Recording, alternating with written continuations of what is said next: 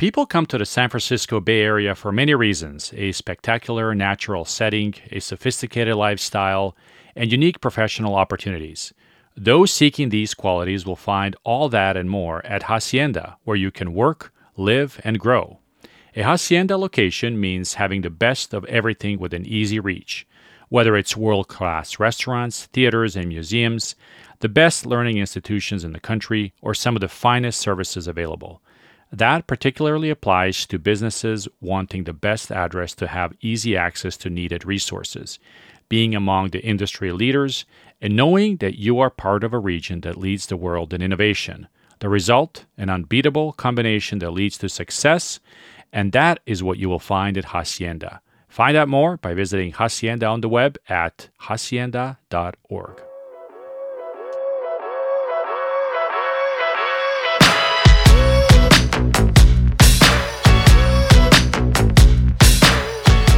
Bryan McLaren is the chairman and chief executive officer of Zoned Properties, a strategic real estate development firm whose primary mission is to provide real estate and sustainability services for the regulated cannabis industry.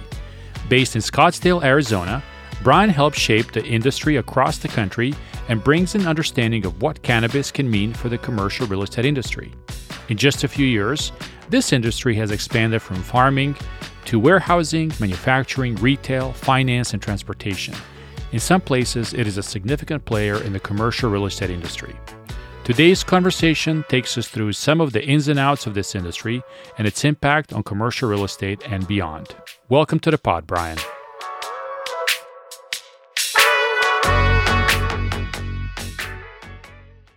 Bryan, good morning. How are you? Hey, good morning, Vlad. I'm great. How are you doing? Doing well. Doing where? Where do we find you today? Where are you? Yeah, I'm uh, still at home base here in Scottsdale, Arizona, and uh, I think, as probably most people during our recording right now, we're in the the holiday week, so tidying up the desk and putting final strategy points on for 2022. Excellent, excellent, excellent. Good. Uh, well, tell us a little bit about your business and your background, Bryan, uh, just so we get a little bit of a sense of uh, you know who Zoned Properties is and kind of how you came to this role. Wonderful, yeah, and and Vlad, again, I'm just so excited to be chatting with you. Our, I'll give a little overview for the audience and for the discussion, but I'll say our our business focus being real estate and the regulated cannabis industry, I tend to do a lot of interview discussions with cannabis folks, um, but really trying to have more discussions with commercial real estate folks. It's it's a side of kind of the other side of the equation where where it's cannabis is out there, but I feel like in depth discussions are not happening enough. So I really appreciate the the audience here. Happy to do it. Yeah. yeah. Well, um, uh, hello, everyone. So, my name's Bryan McLaren. I'm the chairman and chief executive officer of Zoned Properties. And our company is a niche market strategic real estate firm focused on highly regulated industries. And specifically, what we've been doing for about the past decade, um, really from about 2013, 2014 up to here at, at 2022 is focused on the emerging legalized cannabis space. And our firm is on the side of the commercial real estate equation where the services take place. Uh, in cannabis, we're seeing the two forks in the road of real estate development. I mean, again, a very new industry from the real estate perspective, you know, right. thinking yeah. 100 year timelines. Um, there are kind of financial real estate investment trusts emerging.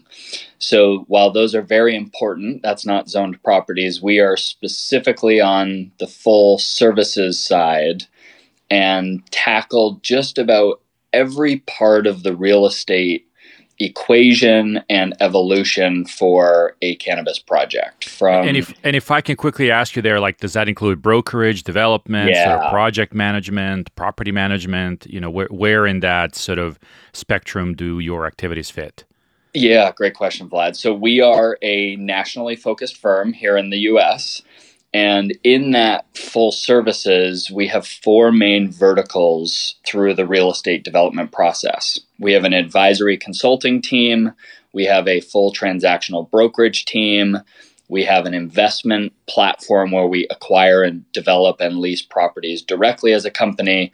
And then our fourth vertical is strategic projects. And we're working on some exciting property technology and real estate related franchising in cannabis. So, what we have aimed to do is really try to provide that full process for a client, a partner, or a project from the moment they decide they want to open or start or operate a cannabis business. We can take care of everything related to the real estate. Um, and we should probably clarify uh, when you say here operate a cannabis business there's a there's a life cycle in in that as well, right? From manufacturing to right to you know, retail, essentially, right? Yep. And so you you you work in that spectrum as well. Is that correct? Correct. And I think it might be helpful, Vlad, to lay a little kind of roadmap here or, yeah. or landscape for the audience for the cannabis. So, you know, I think from listening to a bunch of your episodes, your audience is probably very well informed in commercial real estate um, and for us, specifically focused on cannabis and the nuance of the zoning and permitting, which is really important. We'll get to that in the discussion for sure. But where our team at Zoned Properties focuses is kind of on the overlap of those two bubbles of all the regulations required in the cannabis industry. And I'll give that kind of national overview in, in just a moment and then all the complexity related to the real estate. So that's where we live in that niche market.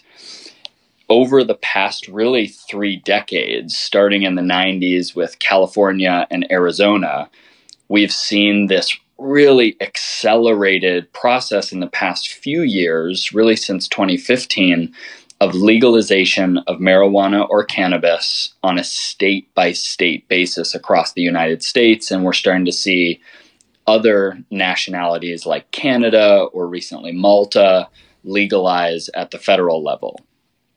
And what makes cannabis such an interesting real estate industry to play in is that process of state by state legalization. So we essentially have a circumstance where the first kind of handful of states, Colorado was a really big one. That was the first right. state fully legalize adult use. And these are happening not just state by state over the years through voter ballot initiatives, through legislative referendums, but they are totally unique and different in every state. And then, if we want to call it trickle down regulations, what happens is that as a state legalizes, the state departments then defer to the localities to our you know 40 40 42,000 or so nationally counties municipalities townships to then make up their own requirements and regulations of where and how a cannabis property and business can operate and the the three primary functions of a cannabis business from the real estate perspective can be broken down to commercial retail. So those are your dispensary storefronts sure. industrial cultivation. So that's that's kind of your kind of put that sometimes in the agricultural category but cultivation you know the production of the raw material growing the plants and then distribution and manufacturing. So that's extraction of the oils from the plants, the creation of edibles or different products to send down the sales cycle. So each of those different uses are then kind of zoned and and organized and regulated differently. So it's essentially of the maybe 25,000 cannabis projects now nationally across this country, every single project has a unique set of requirements to develop the real estate. So that's what we're that's what we're looking at here in and, real time. And and that distinction comes primarily from the fact that it's not only a different state, but each each municipality could have its own sort of rules and regulations around it. Correct.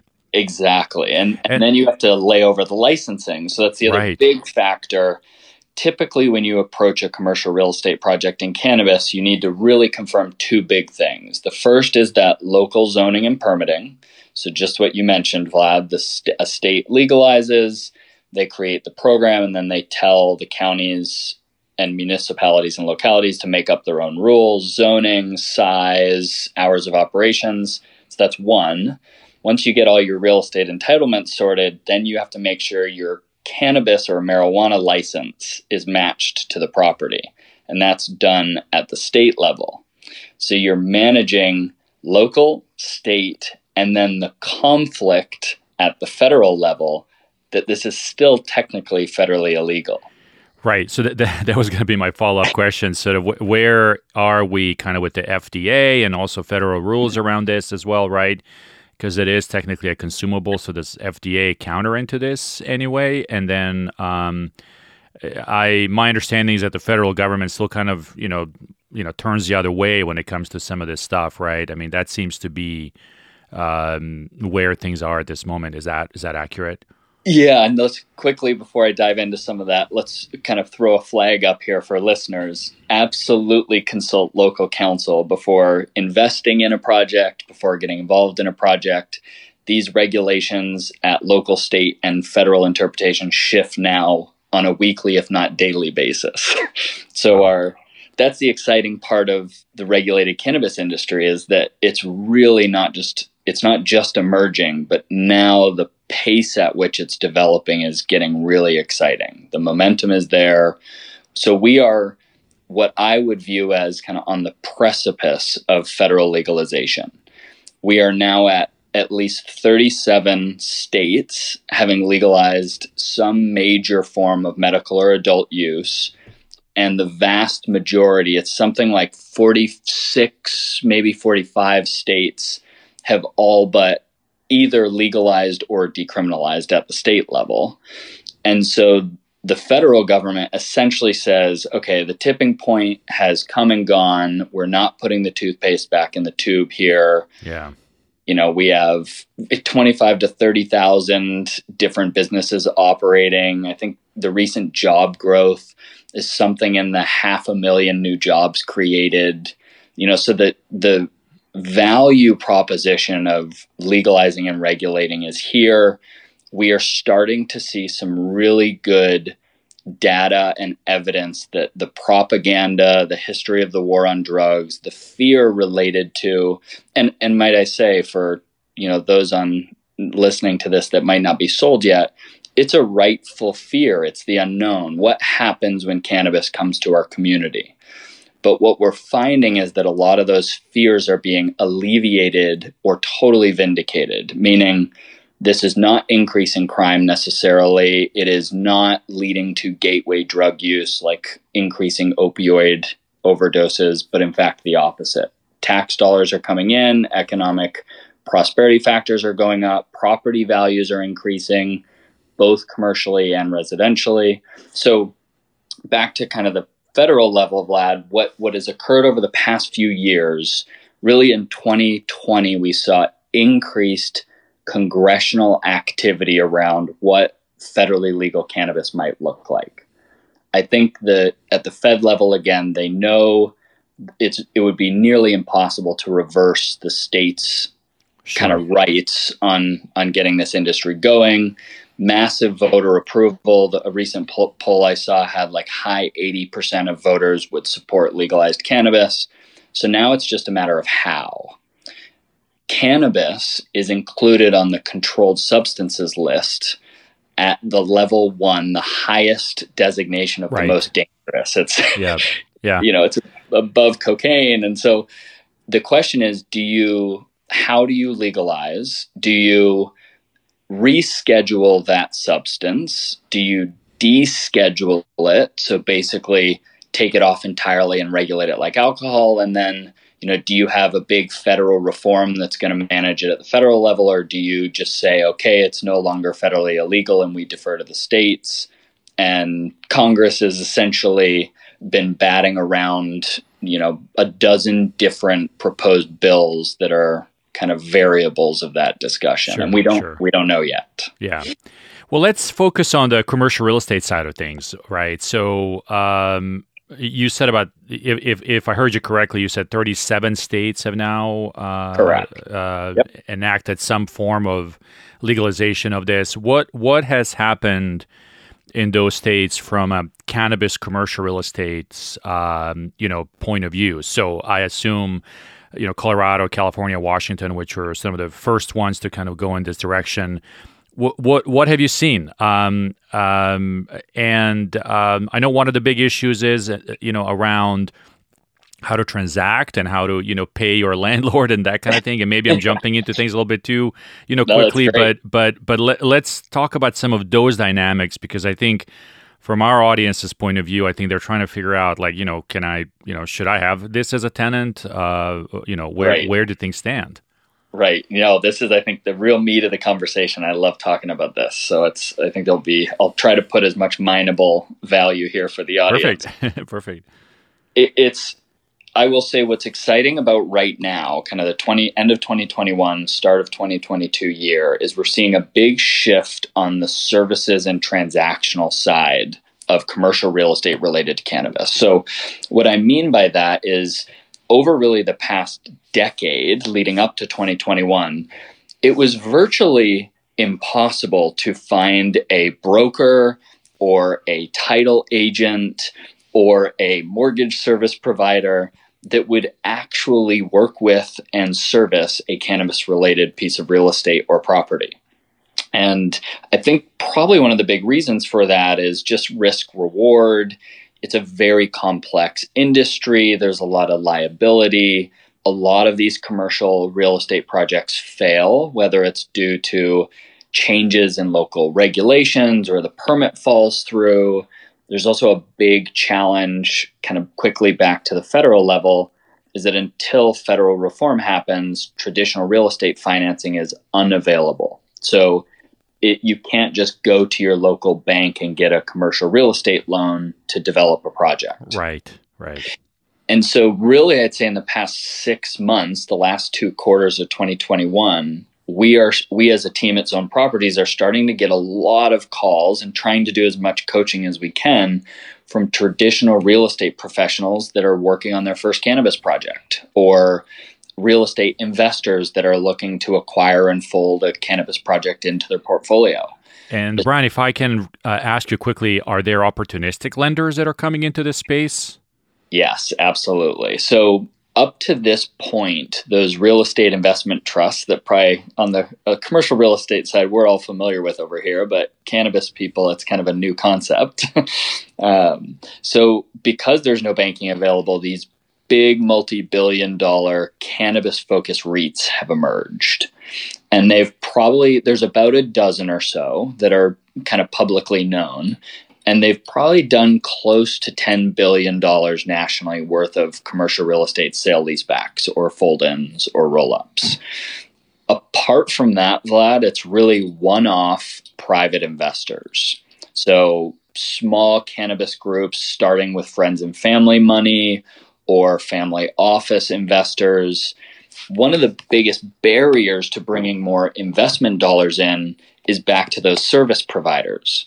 So a commercial portfolio that has a you know well-known title company or a well-known uh, property management group or mortgage servicer, they up to this point have kind of refused to touch cannabis. Yeah. And sometimes they don't realize it until they're a year into servicing the project and they go, wait, why has this one, you know, tenant been paying in cash? yeah right because they can't get a bank account or so it's what I, what I will say on that though, Vlad is it's getting way better. We're starting to see large traditional brokerages really enter the space. We're starting to see large title national title companies placing and handling escrow transactions.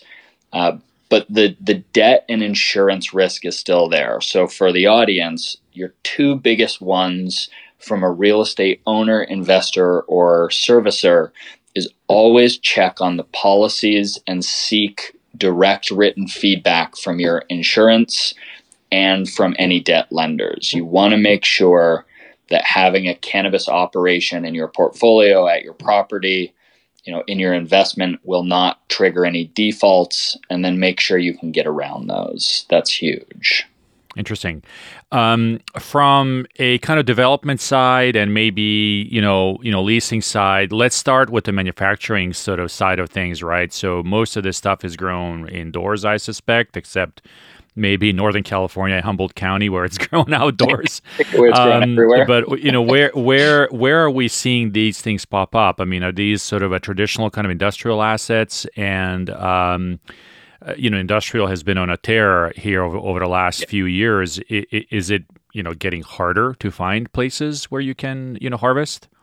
Yeah, absolutely. So, just a quick anecdote, anecdotal story for for everyone. It, it used to be uh, Northern California, Southern Oregon.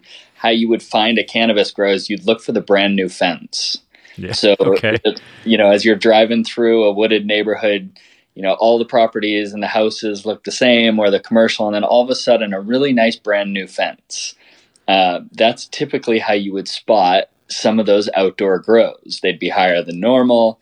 And that was kind of when years ago when cannabis was in the gray. So a lot of those were being governed under initial state rules that allowed for kind of loose growing regulations and caregivers. Now we are definitely seeing the shift to a lot of either indoor industrial or kind of what you would still call indoor agricultural controlled environmental agriculture in greenhouses.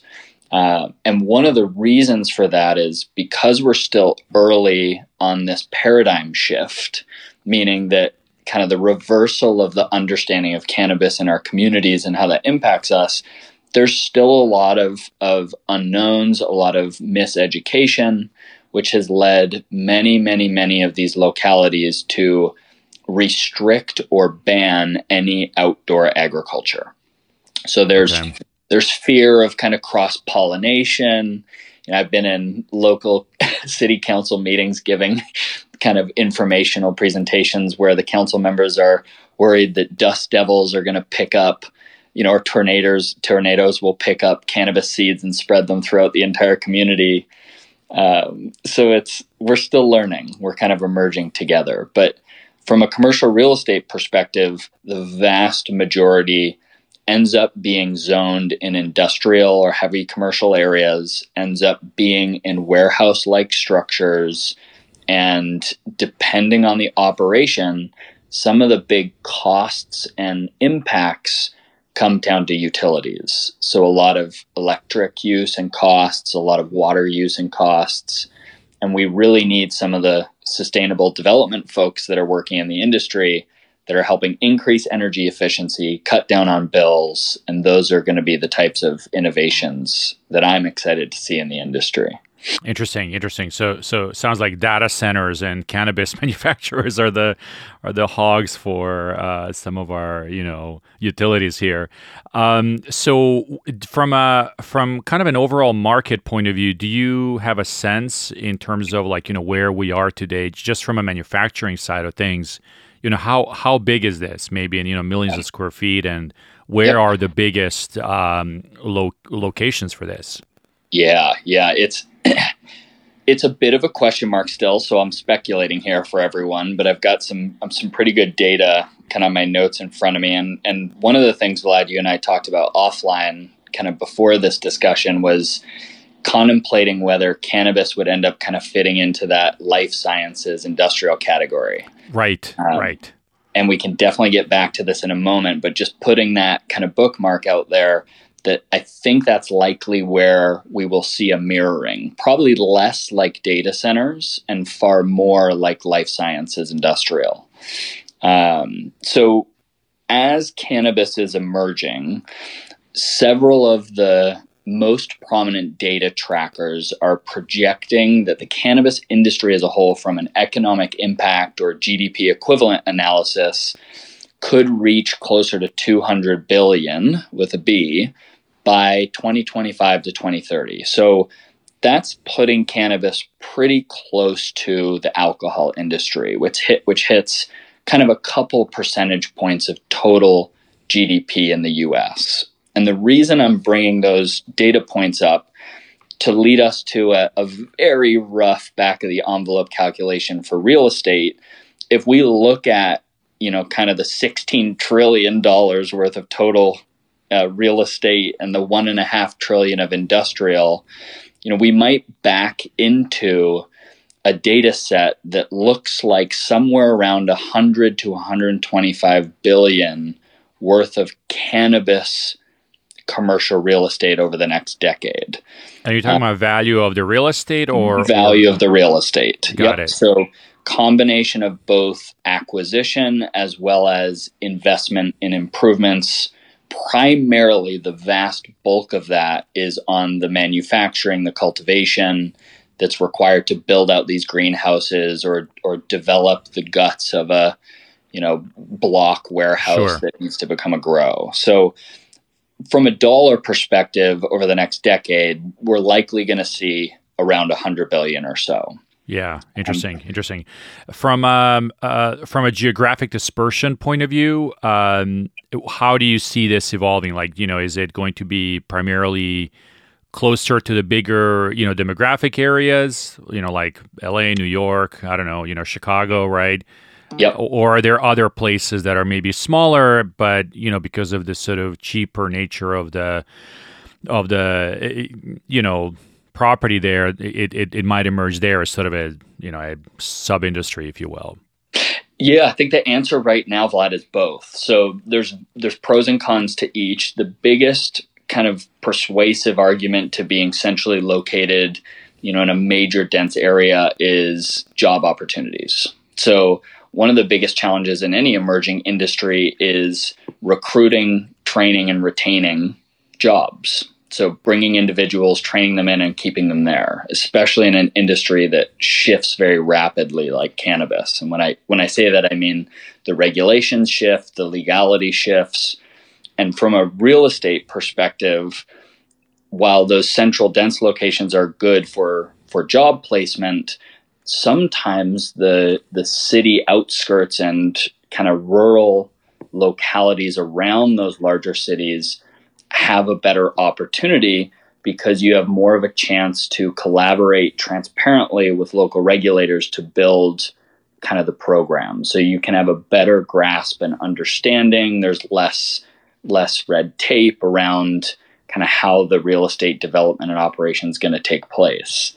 Um, but I think we're going to see it everywhere. So one of our one of the projects that our team at Zoned Properties has been working on and investing in is a property technology platform that we've called Rezone. And the entire point of the platform is to help users, both cannabis companies as well as brokers and land use attorneys and city officials, to help them track on what we call a green zone map what localities have regulations, where properties have been zoned for cannabis use. Um, and it's it is really across the board. It's a total checkerboard potpourri. So, I'll give you a quick example. So, New York and New Jersey, being two of the most recent states to legal, legalize cannabis, their two state level legalization measures had a very similar real estate impact function where they allowed the localities, the townships in New York and New Jersey, to either opt in or opt out of allowing cannabis businesses. And so what we saw was roughly between the two states, I mean, about a thousand different local discussions. And it, it, it really, there's no standard approach. You know, Newark, one of the biggest New Jersey localities, opted in and hosted their own lottery and you're seeing some of the biggest cities in New York opt out out of kind of an initial precautionary principle. Uh, so, it coming full circle to your question, Vlad, you know, are we're going to see these real estate developments in in large dense city centers or more rural agricultural. A lot of that also just depends on the initial regulations. Yeah, and my kind of follow up question to that is: Have you seen regulations you know change uh, you know from approval to disapproval you know as sort of a new mayor or a new city council sort of sworn in. Uh, yeah. Uh, you know I, has that happened? You know can it go either in either direction? Yeah absolutely. Definitely can go either direction. So that's the real important thing for again any investors on the call any project teams that are either already working in cannabis or thinking about it you really want to make sure you have kind of what we call the real estate brain trust whether that's a land use attorney or a local architect and planner, someone that has direct contact or a, or a team that has direct contact with those local, you know, the director of planning or the planning and zoning commission to be able to see what discussions are happening because they do change in the years ago they used to change with basically no notice because the locality deemed it an emergency measure. Now that's getting a little better where you're seeing you know multiple hearings under standard zoning process and code adoption process. Um, but yeah we're starting to see i think the trend move far more weighted in a positive direction. Positive meaning pro yeah. so we're starting to see municipalities actually kind of through the election process get rid of mayors that are anti-cannabis and bring pro-cannabis mayors in and okay. they're running on those platforms. Yeah interesting. Um, so that's from a manufacturing point of view. Um, what are you seeing on the sort of you know retail side? I have one anecdote. There's one construction company that we've worked with in the past that um, you know during the sort of last you know 24 36 months that business for them, you know, helping kind of uh, one of their clients uh, who is a, you know, retail proprietor in this area grow nationally has been a boon for them. Yeah. Tell us a little bit about what you're seeing on the retail side. You know, retail is kind of an interesting market also because it's being, you know, super affected by the pandemic and that kind of stuff and people are, you know, looking at what retail models work. Maybe this is one. Right. But I'm curious to sort of see, you know, what what are you seeing there? Yeah. So there's three levels of, of kind of groupings here for the retail. You've got your mom and pops, kind of your your local operators that uh, won a license or applied for a license to run a cannabis dispensary. Then you've got your SSOs, your single state operators. So maybe they run a chain of retail dispensaries just in that state. And then in the industry, what we call MSOs, multi state operators. And those are primarily what you would see in most of the public company headlines. Those are the groups that are, you know, deploying hundreds of millions of dollars, if not billions, to build a national brand and retail presence. And one of the things bringing this back to commercial real estate that we've seen is that the first position advantage for these groups that are wanting to establish their brands, and mostly at the single state operator and multi state operator, they're willing to pay tremendous premiums to acquire brick and mortar retail locations or pay serious premiums on long term lease agreements to occupy those spaces. So, from the real estate perspective, one of the reasons those cannabis companies are willing to do that is because the zoning is so intense. So, that's where our company's whole evolution and name came from zoned properties.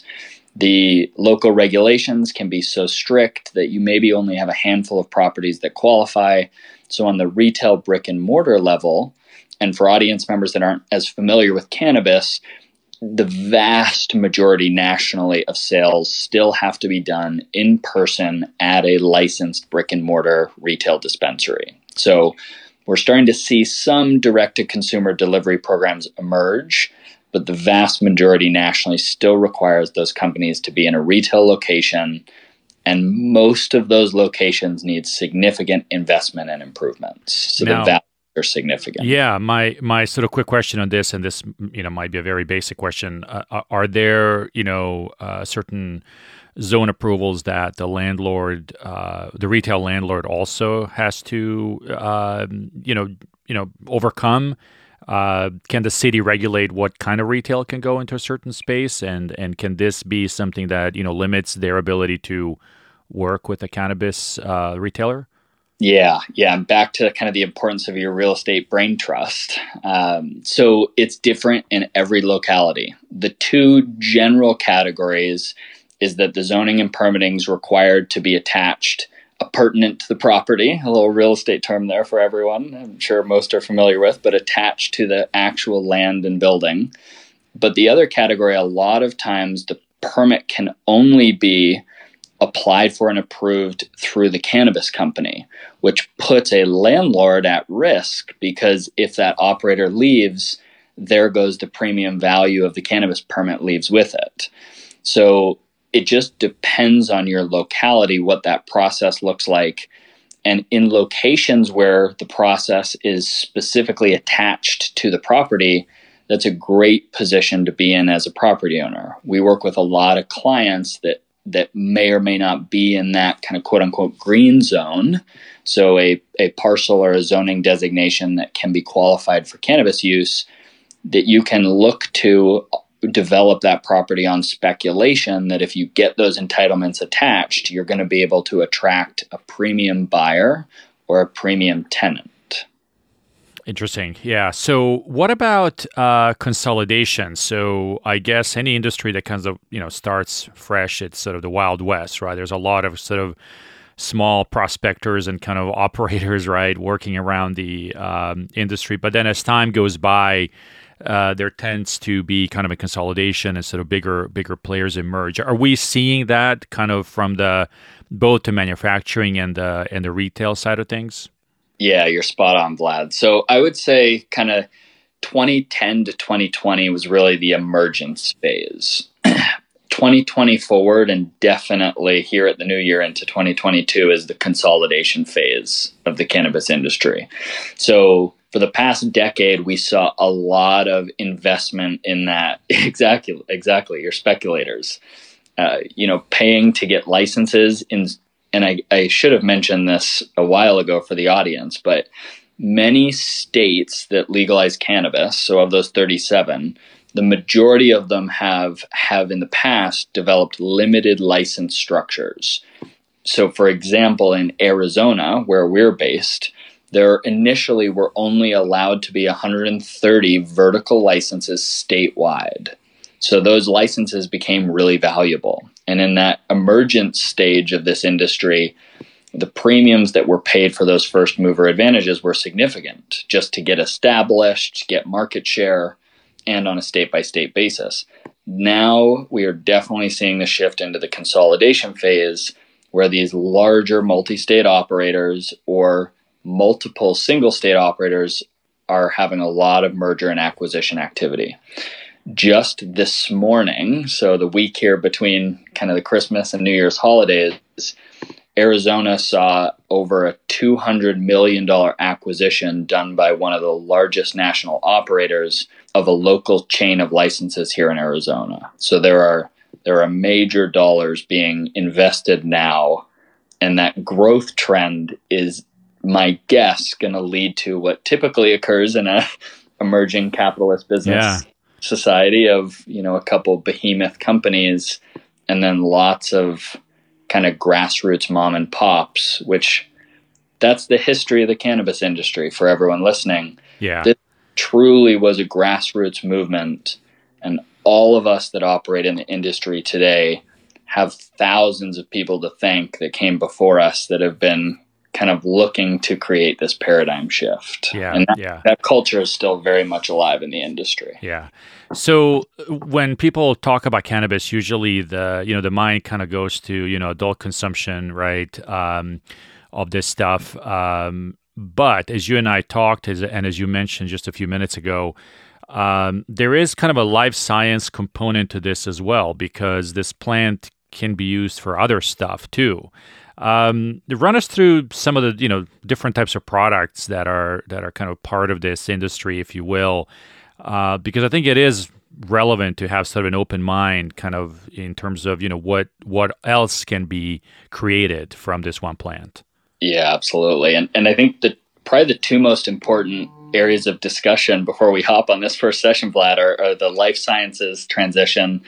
And then, if we have time to come back to the social equity component of the cannabis industry, and maybe we follow up with that because it's got some big impacts on commercial real estate.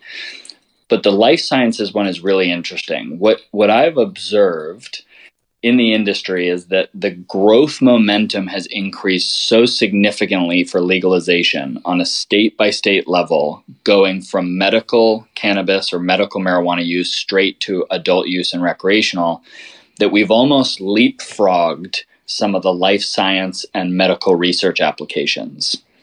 So one of our one of the most exciting projects we're working on right now, one of our clients is a medical cannabis researcher. She's one of the only federally approved, so she has a DEA issued cultivation license, so she's federally legal. And her sole focus is on growing and, and processing the cannabis plant for medical applications. So, looking at treatment of PTSD for vets, looking at potential applications for epilepsy, Alzheimer's, pain mitigation. And from a life sciences perspective, that kind of whole scientific opportunity to study, research, and apply this plant, not just for health, but hemp, for example, which is part of the cannabis family, has lots of building applications, hempcrete, um, hemp and fungi, manufacturing, construction. So that's a whole nother conversation. But the life sciences side of this and the research dollars that can come in, and we've already seen this through some acquisitions done by big pharma. Um, I think it was Pfizer even recently did a huge acquisition of a big laboratory life sciences company that has some cannabis research in process. I mean, this is where the merger of not just kind of cannabis like alcohol, which is where it's moved more recently in the legalization trend, but cannabis as a health and pharmaceutical application. To me, that's where there's some really exciting things coming. Um, Are you seeing this research happen in kind of the you know traditional clusters of you know San Diego, Bay Area, Seattle, Cambridge, right? Or are there other places where you know this particular study might be happening? It's so it's so new, Vlad. So the reason that the life sciences and medical research side of it is so new is because for decades the federal government and I'll try to keep this brief because I know we're going a, a, little bit long on this first session, but the federal government, because it still has not reformed and legalized, it forever, for decades, only had one federal cannabis cultivation site available for research. That was at the University of Mississippi.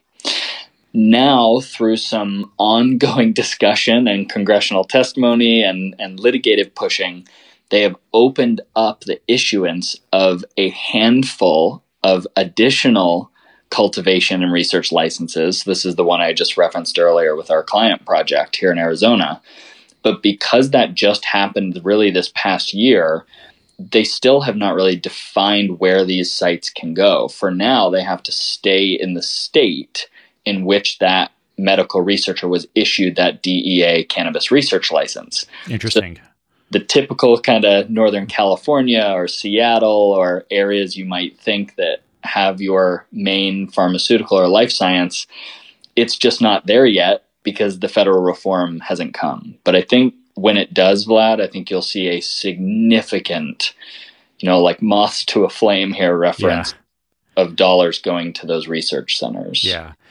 Um, you mentioned a few times sort of things that, you know, are shaping the industry, you know, kind of some markers to, you know, look for. But if you could just sort of briefly summarize kind of what to the next you know five years look into this industry and if you know somebody from the commercial real estate side would like to get more involved in this you know how how should they approach you know uh, thinking about some of the trends that will be shaping this space over the next you know five years to a decade yeah, perfect. Maybe a decade is too long, but but let's let's cap it at five years, right? Yeah, it's short, short, short time frame for us commercial real estate folks. Um, yeah, I mean, I think perfect way to conclude the discussion, and maybe two points, Vlad, on on what to keep an eye out for.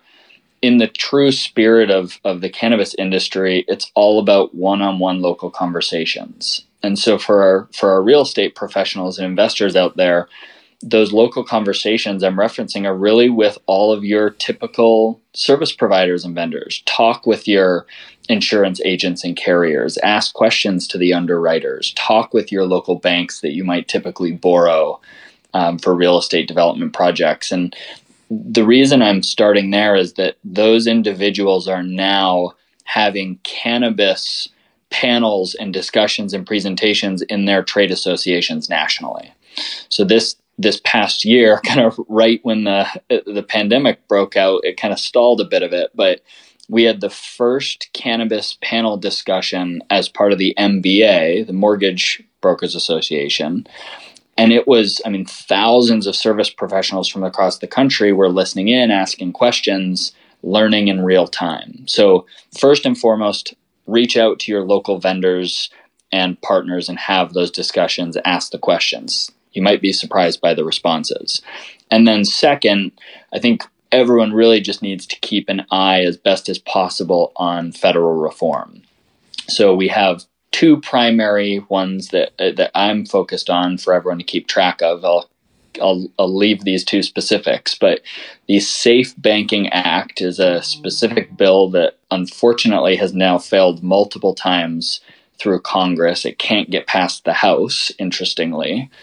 Um, but the Safe Banking Act would allow federal approval for national banking in cannabis. So that one's huge for commercial real estate. Yeah.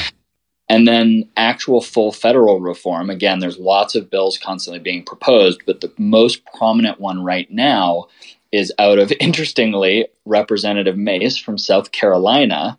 She's proposed the States Act, which actually essentially allows cannabis to be federally legal and just keep doing what it's doing. So continue to go on a state by state basis of, of legalization and structure without the federal government necessarily coming in and overhauling the entire system. So those are the for everyone out there that's kind of either in the industry or looking to enter, you really want to combine those two points because that's going to trickle down in regulations to affect your permitting, affect servicing your properties, um, and how you pull return on investment out of those projects. Yeah.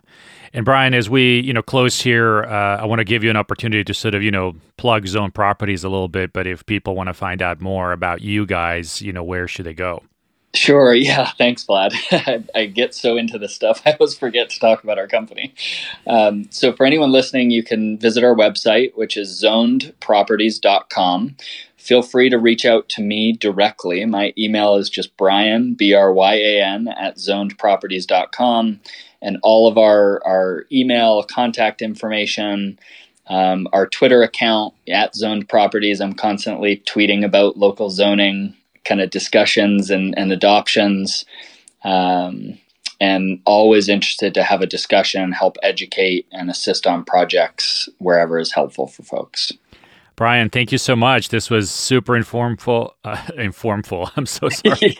super informative. Uh, really appreciate you taking the time to speak with us and uh, stay safe out there. Yeah, you as well. You're the best, Vlad. Thank you for listening to the Real Perspectives podcast. Stories like these help us shape our understanding of the industry, and we appreciate you taking the time to listen to it. Please follow us on any app where you get your podcasts and tell your colleagues about us. Thank you in helping us spread the word about our work and the industry that is changing the face of business.